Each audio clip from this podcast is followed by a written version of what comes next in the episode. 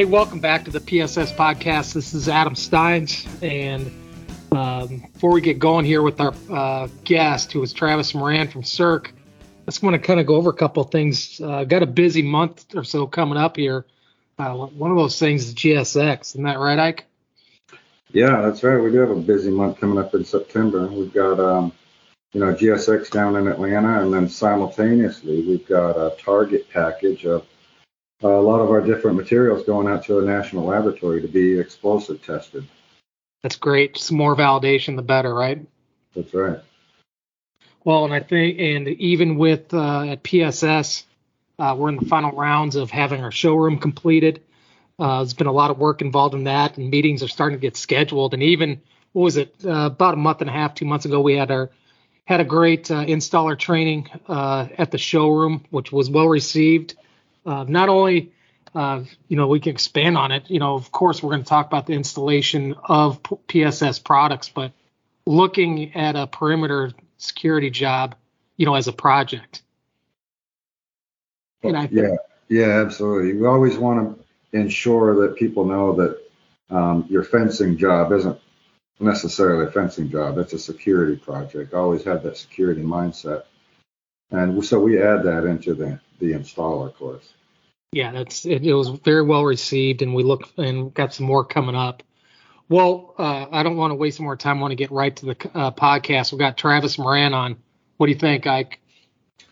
That's awesome. I haven't um, I haven't seen Travis in several years, obviously with the, the pandemic going on, but even maybe a year or so before that. So it's going to be an exciting conversation.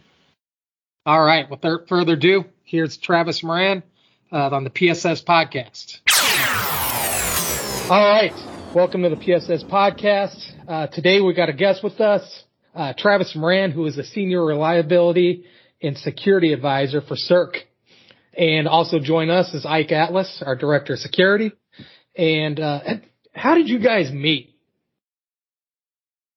Cause I know I met Travis through Ike. How did that all go down? Um, well, welcome, we, Travis, by the way. Oh, thank you. I didn't realize you, that was a prompt to talk.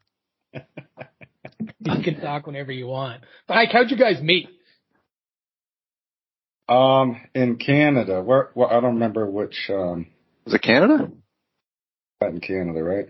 I, it was a grid, what are the grid secs? Grid sec cons yeah. by NERC. Yeah, it was in, um. Was it the Montreal one? I mean, not the, or the not Montreal, the the Toronto, Quebec, Quebec City. Quebec. All right, let's let's get to, yeah. let's get get to the point. You guys, I can see your your brain's hurting trying to think about this. I know it's it's been a while, but I think it was in. We're um, old. I think right. I was in Quebec City. Um, uh, we were there showcasing the the 3D modeling stuff, the first of its kind, and that's that's that's where we met. Um, yeah, I think I think that's right. I knew it was one of the one of the the it's the GridSecCon for those that aren't aware. It's a it's a grid security conference. It's put on by the regulator of the electric industry every year, and um, at this one it was out there, and uh, yeah, Ike and I met. It's awesome.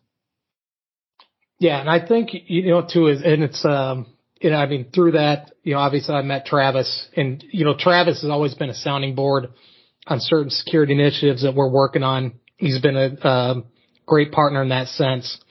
Um, I got you. And then, yeah, he has. And, uh, you know, we, before we get into this, you know, Travis, why don't you tell us a little about SERC and what you do there? Sure. Um, so SERC is the, um, one, it's called the ERO, one of the members of the ERO enterprise. So the ERO is basically NERC, which is the North American Electric Reliability Corporation. And NERC is quasi-governmental. I'll try to be brief with this. It sits under FERC, Thank you. the Federal Energy Regulatory Commission. And they handle the, you know, policy, procedures, standards, uh, derivation, um, for the energy industry. Under that for the utilities is NERC. Okay. And so NERC was brought into existence, um, you know, as a result of the blackouts a long time ago. And then as a result of that, they have promulgated that ability down to six regional entity EROs, which are part of the ERO enterprise to do exactly that, to make sure to, that the uh, standards are developed with the uh, uh, collaboration of the entities um, to you know, do best practices and create reliability and security throughout the grid, both on the operation side and the security side, so that electricity is uh, uh, just maintained at a steady state throughout all you know all the all the country. Obviously, a very important mission, and there's two pieces: operations and security side on both of that. What my team does is we do outreach, assistance, and training, and our whole goal is to help coach these entities to do uh, two things really increase their security posture, which decreases their compliance risk posture because they're all subject to these reg- regulations, uh, which are called standards, critical infrastructure protection standards. Uh, it's a suite of standards that goes from uh, uh two all the way up to uh, uh, 14, encompassing physical and cybersecurity. And that's it in a nutshell. That's great. And I, you've had you've had work with this, correct? Some of your past work you've done. Yep. Yeah, on the on the CIP 14 um, realm. Yeah. Yeah. The physical security part of it. Yeah, and, that, and that's really you know we're kind of focusing uh, today's uh, conversation around strictly the physical security, and uh, you know for and going to kind of backtrack here, Travis, you want to give me a quick uh, just don't talk about yourself too much, but a little bit of what you've done and how you got to where you're at with SERC. Sure. So I did 24 years in the, in the federal law enforcement realm. Came out of as an analyst at Interpol, um, and then from Interpol I went to the U.S. State Department um, as an agent, and then from there I went to uh, my last uh, 15 and a half, almost 16 years I spent with ATF, and then after that I retired. Um, when I retired, I went to uh, uh, one of the big, uh, biggest en- uh, energy providers, especially on the electric side, um, in the country and to do the substation security initiative that happened as a result of Metcalf, which is what CIP 14 came from as a result right. of that physical attack on the Metcalf substation out in uh, Northern California. Um, and have just done various things ever, you know, since, including working at NERC in physical security, and now I'm at SERC. So do you think, I mean, I'm going to state the obvious, obviously that background, how does that help you with what you're doing at SERC today? Because I mean, um, you, just, you just listed off a lot of different agencies, right? well, so th- there's right, right, right, right. There's several. There's several I just kind of pass of over like Interpol, this, this, this. Well, that's a lot, right? so, uh, two, I guess two pieces of way to think about that is one is on the intelligence side. Um, the intelligence side, you just derive a lot. And that's the key for this particular industry because one of the subsets requirements within CIP 14 is um, um, assessments. And in those assessments, you've got to understand what the current threat environment, former, current, and uh, future threat state is for um, uh, those critical facilities. And, and, so the intelligence experience I got from that uh, was huge, both overseas uh, and domestically, and understanding that process. And then also, obviously, with ATF, I got a lot of exposure to you know stuff getting blown up uh, right. and and ballistics, which are um, you know, the whole Metcalf attack was a ballistic attack. And so, you know, you, the confluence of those pieces, you know, have dovetailed quite nicely for the, uh, um, uh, physical security piece of the grid. And, um, you know, obviously you don't know everything. There's a lot of people out there that, uh, in physical security that just, you know, know way more than I do and are very well versed in, you know, different kinds of locks and card key mechanisms and so on and so forth. So it's that collaboration piece that is so nice about the industry. And one of the reasons that, you know, Ike has been such a great uh, person to know is, you know, his experience on the penetration side and the defense side has just been really, really wonderful on that as well. It's great. Ike, you want to add anything? Um, well, obviously, um, Travis has got a very extensive background in, um, which obviously, um, you know, puts him in a, the right position what he's in now. And and he's right. Uh, we we kind of uh, fit together hand and glove from the first time we met. It was like uh, uh love at first sight, I guess. You know. yeah, but you don't you know don't sell yourself short. You know, your your experience. None of us like to. You know, that's the neat thing about these you know, professions. I mean, the guys that do want to go out there and brag and whatnot, we're not very fond of. So, um, but you know, Ike is one of those silent soldiers and it would, you know, for audience sake, it'd be nice if they had a little bit of, you know, Ike's background because it is, it's impressive as well. Well, Ike, you want to go into your background really quick just for the people?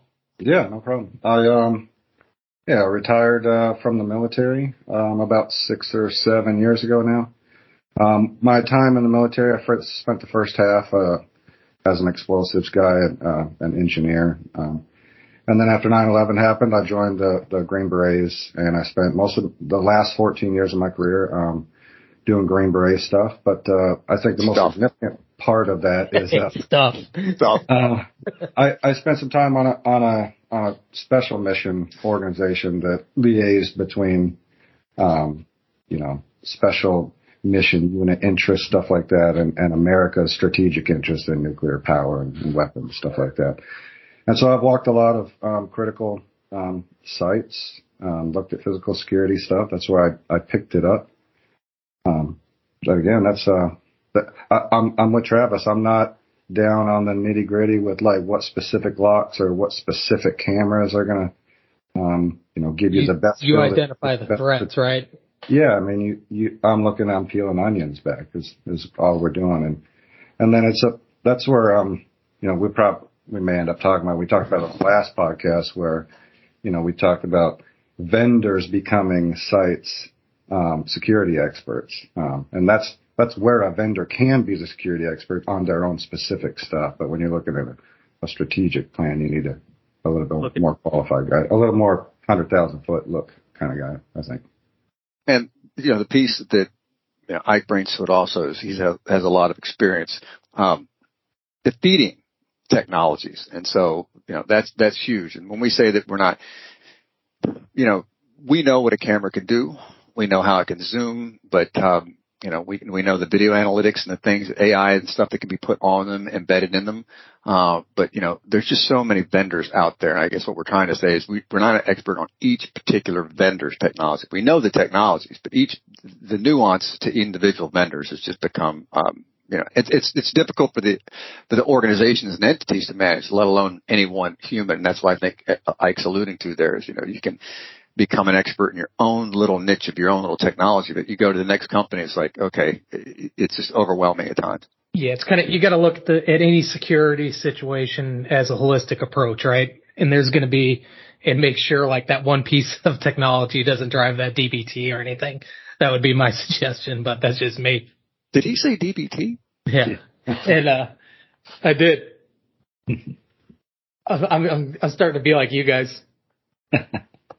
for bringing you along well. You, that, hey, that's a great segue. I mean, that's, that's one of the things that I think that we, uh, you know, we, we obviously we should talk about and hope to. Wait, wait, uh, I want to stop it for a second. Travis just actually gave me a compliment, so I'm going to go put this star on the calendar. But go on, sorry, keep going. Well, I was going, you know, I, I was going to stop you before that because you used the word holistic. I want to make sure you understood what that meant. I I've got it on the Google machine right now. It's not religious. yeah, I'll edit that out. But go on. I'm sorry, Travis. No, so the you know that is again pivoting to um, how Ike was talking about CIP 14, critical infrastructure structure protection standard 14 is you know you have to do a uh, an assessment of your threats. One of the things we see often in this industry is you know, we run down the road, run down the road, spend money, spend money, spend money, but we don't really, we haven't identified what the threat is. So what the DBT process is, and it really came out of the military, as Ike knows, and then DOE in general for government facilities is design basis threat. And it simply identifies what you're trying to protect your asset against. Because, you know, putting in technologies when you don't really know what your threat is and what that threat modality and delivery modality is, is counterproductive. So getting people to understand that uh, in our industry has been huge in you know the electric sector through the E-ISAC, uh, which is part of NERC, uh, and there's a, a, group called the Physical Security Advisory Group developed the first DBT uh, that I know of that's in out private sector specific that's outside of um, of uh, any governmental body, and it's a living document that gets updated every year, and it's been it's been awesome. Well, and that's and when you're when you're looking at that, and I kind of want to kind of segue to the next thing is, you know, when you're looking at this, you're looking at security risk versus compliance risk, right? Mm-hmm. And you know, you can set up, uh, like you said, like your DBTs. You want to expand on that a little bit, just because that's what we do see out there. Is you know, you know, Ike or you guys could go in and say, hey, here's your security risk, but then what's the compliance risk also? And you know, you got to marry those two together uh, because depending on the asset that you're looking to protect. me, me or Ike? Go uh, go ahead, Travis. Well, so it's it's twofold, right? So you can design your thing to be compliant. I mean, you can go towards the compliance risk, but what we always tell people in our particular group at uh, at SERC is, you know, if you go go one go a step beyond, right? So if you put up let's say you put up a perimeter fence. Yeah, that will get you a, a check mark on certain levels of uh, of parameters that you might on audit get you know compliance. But what if that gets defeated? Right? What's the what's the next layer of defense in your in your plan that that helps elevate your security posture? Because you elevate your security posture, you're lowering your compliance risk. If you only go to the standard, um, you know, I mean, you can sure you can get through your your process and be compliant, but as you know, Ike might want to allude to this some, but you're not going to raise you know and have that ultimate security posture. Yep, absolutely. The uh, the minimum standard uh, in the military or any organization, you have minimum standards, right? And they're always frowned upon, especially from the community that I came from, if you only meet the minimum standard. If you're only just getting by, uh, you're meeting the compliance of the military, right? You're meeting all those, like you said, you're checking all those right blocks, but you're just barely getting by and one little trip up can, you know, bring your whole fortress down. And so, so he's right. I mean, you gotta, what's, what if your fence gets defeated? What's, what's the time that it takes to get defeated? Right. Um, and then what's the next step after that? How are you going to know how many people are defeating your fence? And then you start chasing all those little rabbits.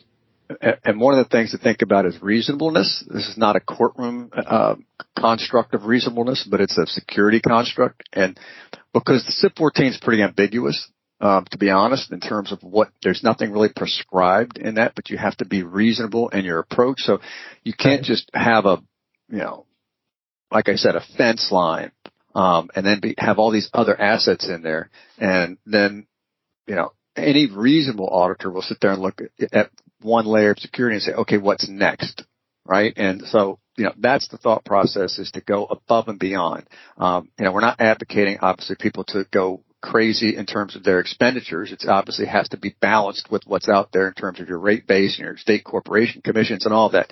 And everybody gets that. Uh, but thinking, uh, more to use your term, holistically about trying to, you know, make a, a, a better security plan and implement it is the way. Thank you. well, and so, so this is my question, and this is a question in the industry. You know, when even when I or you guys say, "Hey, I go out to a site," yeah, you can hit, you know, you can hit that compliance. And it's, you know, when you say that, it's almost, well, it's just good enough, right? How do we as an industry kind of raise the bar a little bit to make that compliance a little bit higher? So then it's, you know, it's not that just good enough. We're not just checking a box. You know, we're looking at this as, hey, this is this adversary. You know, this is what we're trying to protect because a lot of times out there, it's, I mean, kind of going back to it, it's a channel sale that gets all the security equipment in there and or the or the thought process how the, uh, a site's going to get uh, secured. You know, how do we raise that level a little bit? I think one way um, is um, security industry conferences and benchmarking within, you know, common organizations. Um, and I say that and that that's the thing. There's so many different organizations out there, and you know that you know uh, in our industry, you could be a security expert if you take a camera class and learn about, you know, the f-stops or something like that. I yeah. don't know if that really makes you a security expert. And I say that, you know, and I don't mean to cut you off, Mike. I remember when me and you first went around, uh, when, you know, I met you five, six years ago, we were walking around one of the trade shows, right? And these people all had like, uh, five letters after their name. He's like, what makes that guy a security expert? And it wasn't, it wasn't to be facetious. It's like, no, what, what does that what does that mean? And I couldn't give you a straight answer.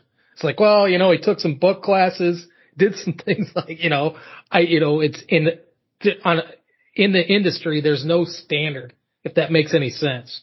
And it's somehow we're going to have to talk to one another and what that standard is throughout all the groups. Yeah, they're, they're standards. They're, they're pretty low standards as far as, um, I mean, it's not a, a low standard or, an um, easy, achievable thing to get, you know, some of those acronyms out there. They're all challenging and stuff like that. But, right. Um, but there's no there there's not a necessity for much experience behind that to get certified, and then unfortunately, um, organizations will look for that specific thing and not an experience uh, base always. Um, so so sometimes you get uh, you can't even say younger because I didn't get um, a certification until I was you know two years out of retired out of the military. So um, you can't you just have to say you know you have to look at the experience versus that a step certification.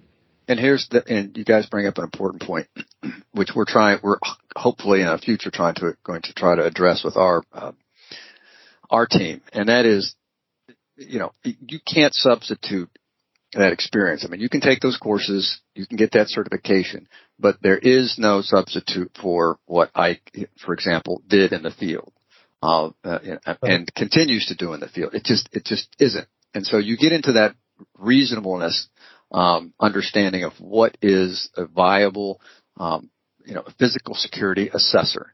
And I have seen um, the gamut, and I'm sure you have as well, Ike, of, of things that you're like, wow, um, this is this is what they got in terms of what they paid for, um, and the the the you know the the problem the problem is that that that professionalization piece um, you know, there's only one brick and mortar program out there and it's run by the federal government. It's called, uh, it's run by FLETC, the Physical Security Training Program. And, and we're, uh, we're trying to advocate and work with them at DHS to try to come up with some kind of a, uh, a, a way to, to, to manifest that in a program for our, you know, for more people, more private corporations that have critical infrastructure.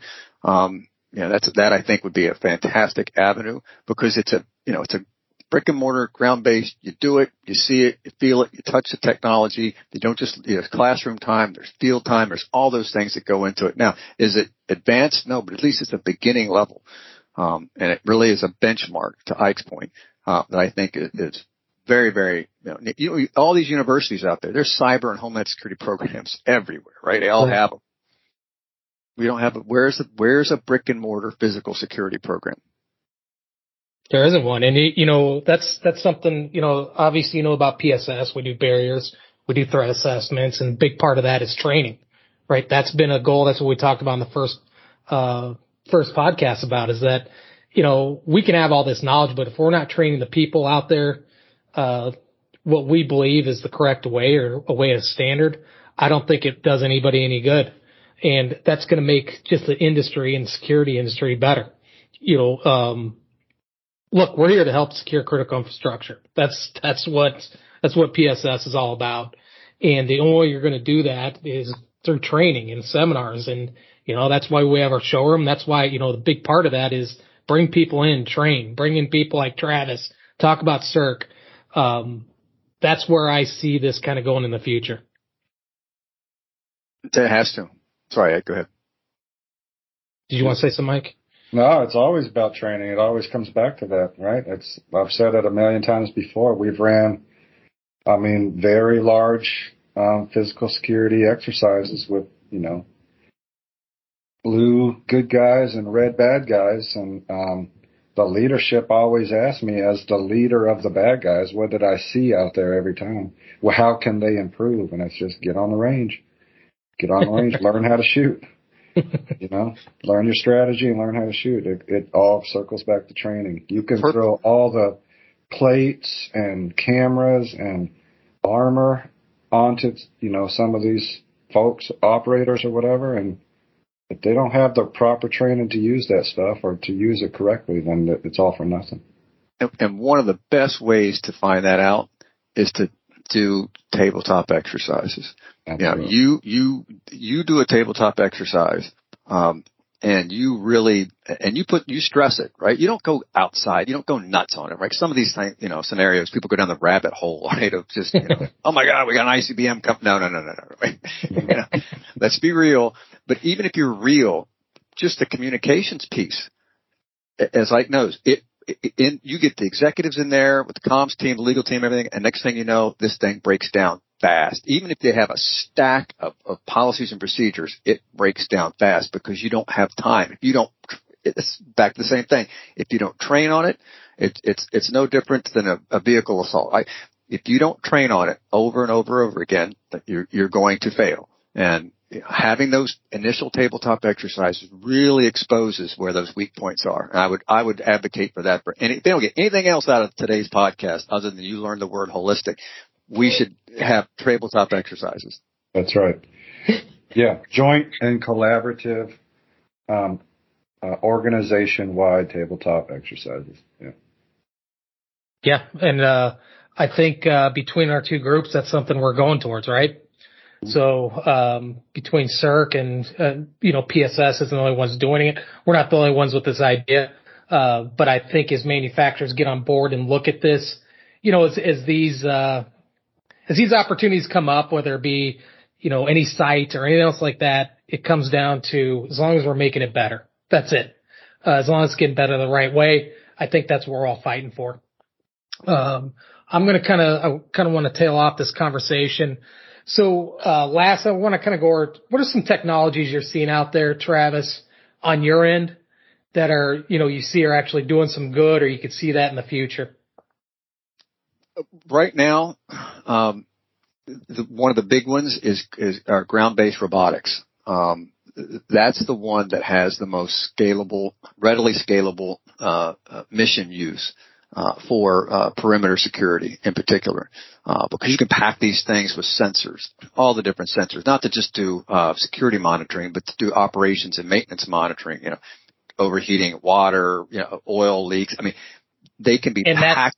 That's, that's huge though, right? Because now you're not just looking at security budget, you're going to operations. Correct. It's not just a recur- expenditure on non-recurring uh, revenue uh, assets. So you're you're actually, and again, that's a great point. Always put in uh, long-term operations and maintenance on these technologies you buy and test, test, test people in the environments because that's the problem is the failures of environments. You know, manufacturers right. will tell you a lot, uh, but they fail. But you know, tracked the tracked vehicles. Uh, there's experimentation with the uh, the legged vehicles, um, robotics out there because all this stuff can be used and it's going to be used and it's going to be and is being as I know militarized.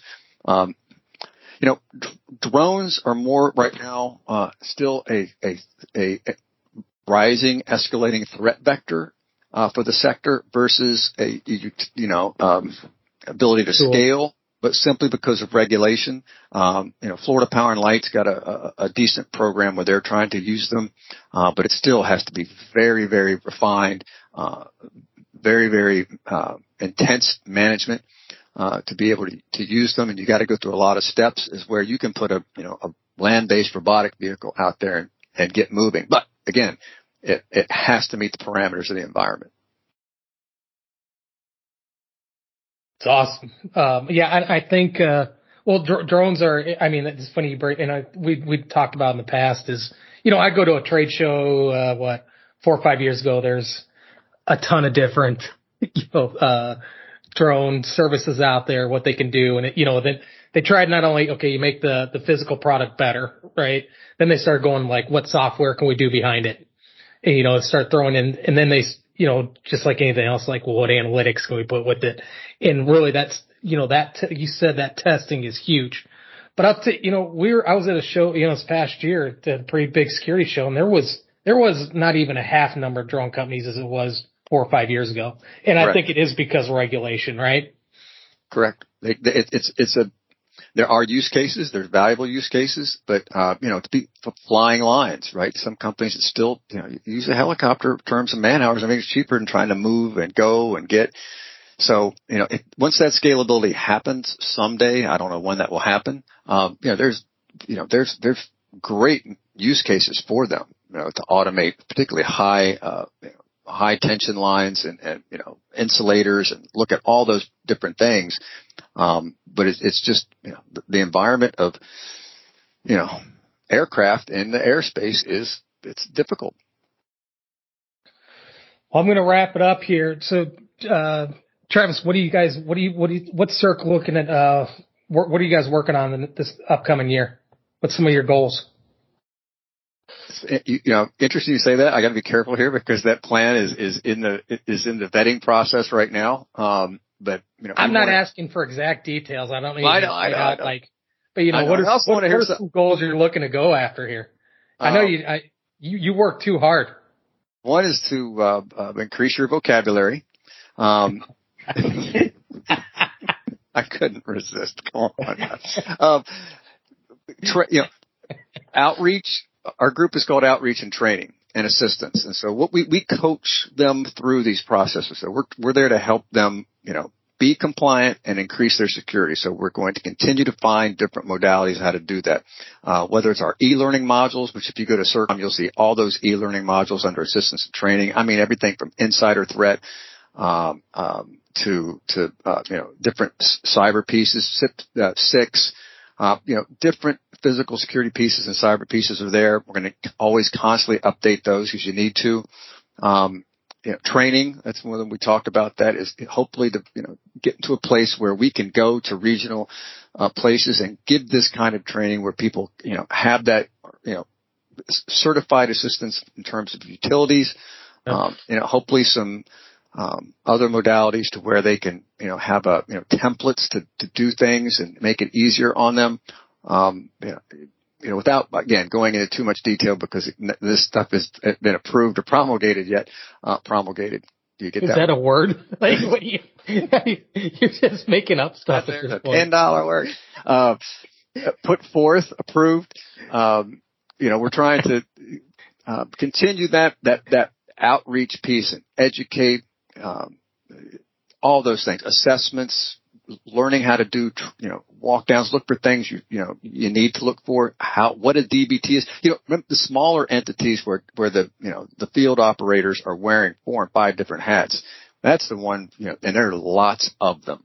Yep. Uh, you know, the big utilities have, you know, they have really some decent, very good, robust uh, security programs. It's the smaller ones where they're, you know, they're stressed on budgets and they're stressed on manpower. Uh, that you know, that help is really one of the areas that we're really looking to, you know, target as well. That's great, Ike. You want to add anything? I think that the last thing you just said, Travis, um, um, DBT development for a lot of these rem- places that don't have them is that really is a springboard to get your security system put in place. I mean, you, but you're you're just putting fences and stuff up if you don't have a design basis threat. You know what I mean? So I, that's I feel like that's that's a big takeaway for me on that, and and should be for everybody else. Get, understand what your threat is before you start throwing money at security problems that you don't and, know you have. And and and here's the, so this is again, it's always so wonderful to be with Ike because we think alike. It is it is a little bit of a man crush. Oh, yeah, boy. shut up. So the, understanding that piece, number one, and then taking the time to do a compre. If you're going to do a physical security assessment, don't just walk around and check a door and say there's a lock there and a camera there. I mean, that just it defeats the purpose. A comprehensive counterterrorism uh, uh, assessment, security assessment, will cover all those other bases if you if you do it and if you do it right the first time. And what what what we see and what I've found in other organizations is this let's just do them quick. Let's get through them because it takes too much time. It'll take too much effort. We just yeah. need to, we need to get people through this and, and you, it's a disservice and then exactly what Ike said. You end up spending money and wasting money on, on technologies and policies and procedures that don't make sense because A, you didn't understand your threat and B, you didn't do a comprehensive assessment. So those two pieces of the, puzzle, if we can just raise that bar, we're, we're really doing good. Yeah. Well, sounds like got our marching orders. Hey, Travis, thanks a lot for coming on uh, the podcast today. Where can we find out more information about SERC? Awesome, man. Very happy to be here. Always good to great be with you guys. Yeah, you can get it at SERC, S-E-R-C one dot org. Um, and particularly if you want to look up some of those e-learning modules and whatnot, you'll just go to the assistance team part of the uh, website. That's great. Well, hey, thanks again for joining us, and uh, we'll talk to you soon. My pleasure and honor. All right, that concludes episode two of the PSS podcast. Uh, thank you very much to Travis Moran for joining us, along with Ike. Uh, we have some new content coming out here very shortly. Uh, some of these next ones are going to be geared toward the installers and also the technology side of perimeter security. Thank you very much for the download. We'll talk to you soon.